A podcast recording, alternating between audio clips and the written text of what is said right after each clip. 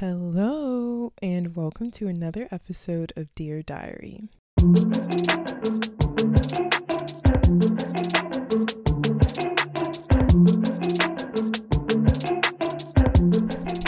Today, we're going to be discussing toxic productivity and academic validation.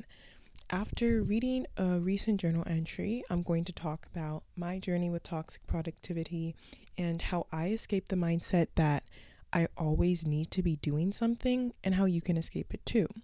Because you can, and sooner or later, you're going to feel like you have no choice but to leave. Okay, I hope you enjoyed the episode. December 22nd, 2022. I feel kind of bad because I haven't been reading or been completely productive today. I spent a lot of time in bed watching Love Island. But it's winter break. I'm allowed to take a break, and resting when you need to is productive. End of journal entry. So, thankfully, by the end of that entry, I had spoken a little sense into myself and realized it's winter break. I don't need to be working during this designated period of rest. And like I said, if you feel tired, resting is the productive thing to do at that point, which is something that took me a long time to understand. But we've all been there. We've been super tired, and tasks that would usually take us 10 minutes are starting to take half an hour, and tasks that should take about 30 minutes to complete all of a sudden take two hours because we're just dragging along. So, when you're feeling burnt out, take as long as you possibly can to get adequate rest and put your best foot forward. This wasn't always how I looked at working, unfortunately. I went to an extremely competitive middle and high school. They were actually magnet schools, but my middle school very disgustingly called a certain subsection of students gifted and talented, quote unquote, which definitely gave us a superiority complex. We actually used to call the students who weren't in the quote gifted program normies, as in like normal people. That's how messed up the system was. But I want to give us some grace because we were 11 years old and we were being fed a bunch of BS about how we were above the other students. Anyway, everyone in these programs was teetering on the verge of having a full blown obsession with their grades and their GPA. From middle school, everything was about our GPA and not just getting great grades, but making it look easy. If I wasn't getting a 95% or above on a test, I felt like a complete failure. So, from a young age, I would go above and beyond for every single assignment to the point that it became expected of me. I had built this reputation not just with my fellow classmates who knew me as a girl who would provide Quizlets before tests and who was definitely a bit of like a teacher's pet or a favorite of the teachers, but I had also built up this reputation with school staff. I remember for one final test for my eighth grade history class, my best friend and I decided not to study. We had done the calculations, and our grades were going to stay an A unless we intentionally bombed the test. So, in what seemed to us as an act of defiance at the time, and because we Loki had senioritis at the ripe age of 13 from working so hard, we didn't study. A few days later, after the test had been graded, my teacher pulled me aside and said, Is everything okay? You didn't do too well on this most recent exam. Mind you, he didn't think I did poorly. He just thought I did poorly for me, considering my track record, because I'm not joking when I say I got an 87 on that test. An 87 on a single assignment set off alarm bells. And I'm not telling you this to try and brag about my grades in any way. And I really mean that.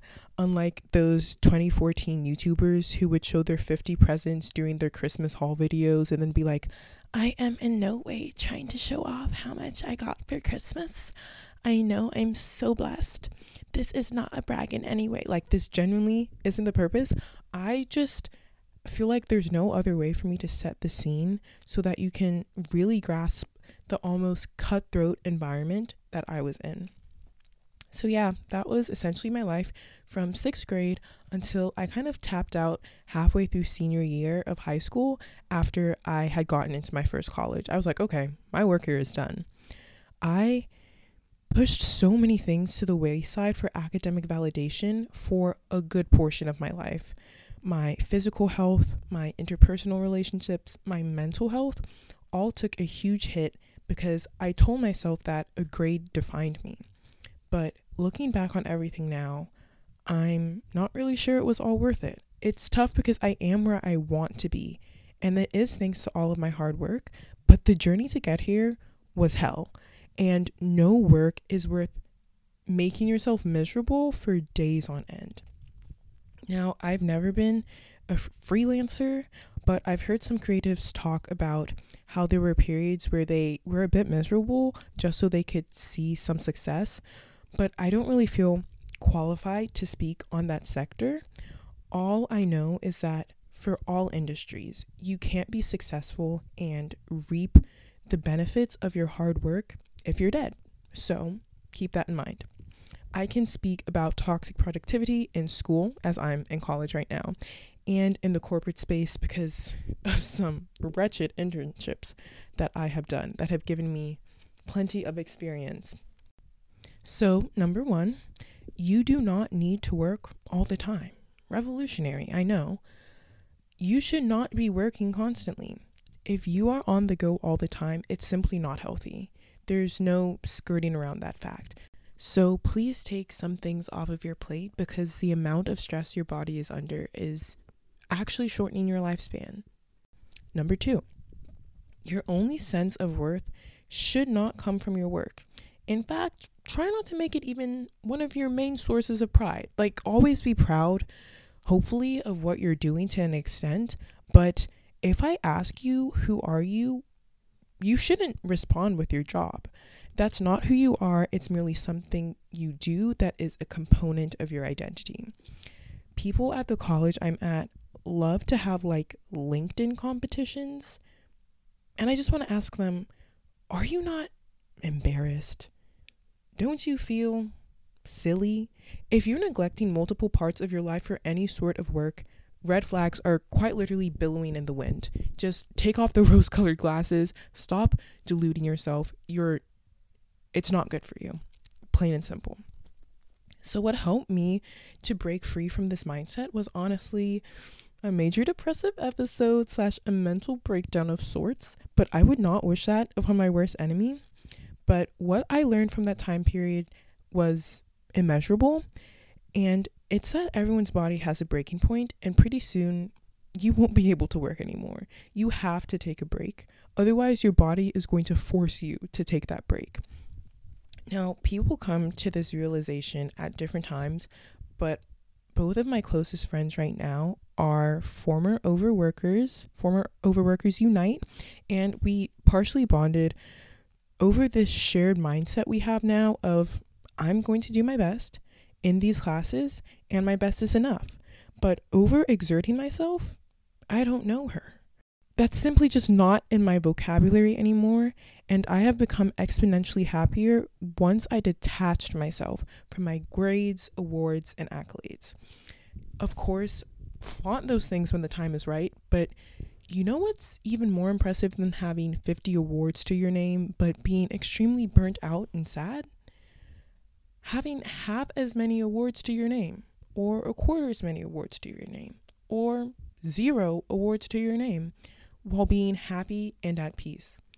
Eventually, what you value is not external but completely internal. And now, how I felt as opposed to how productive I was on a given day is what dictates how well I think a day went. If I got a lot done but felt like shit doing it, how could that possibly have been a good day? So, I have a task for you. I want you to think of steps you're going to take in your own life to make sure you're devoting time to yourself away from your obligations. Schedule, yes, schedule time to do absolutely nothing or to do things that rejuvenate you and don't drain your energy. Touch grass. Some of you need to touch grass. Set clear boundaries between work and personal time. So, if that means turning off those horrendous Slack or Microsoft Team notifications once 5 p.m. hits, do that. Again, I know that might not be possible for all jobs, but for a lot of people, they're somewhat complicit in people feeling like it's okay to bother them after hours. if you can put your foot down and say, No, Nancy, I can't respond right now because I'm too busy touching grass, you need to make that clear to your coworkers. And also, if there's a person in your life that's trying to make you feel bad for resting, tell them that the bags under their eyes are getting so big that they'd have to pay extra to check them in at the airport, and that maybe they should try resting sometimes because their face clearly needs it. I mean, if you don't want to tell them all that, fine, maybe find a nicer way to convey the same sentiment, but that's personally the approach that I would take. Okay, that's all I have for you today, but please give me any feedback, leave a rating, share this podcast with friends and family, and feel free to follow me or at least a podcast on Instagram at My Dear Diary Pod and follow us on Spotify as well. Till next time, bye.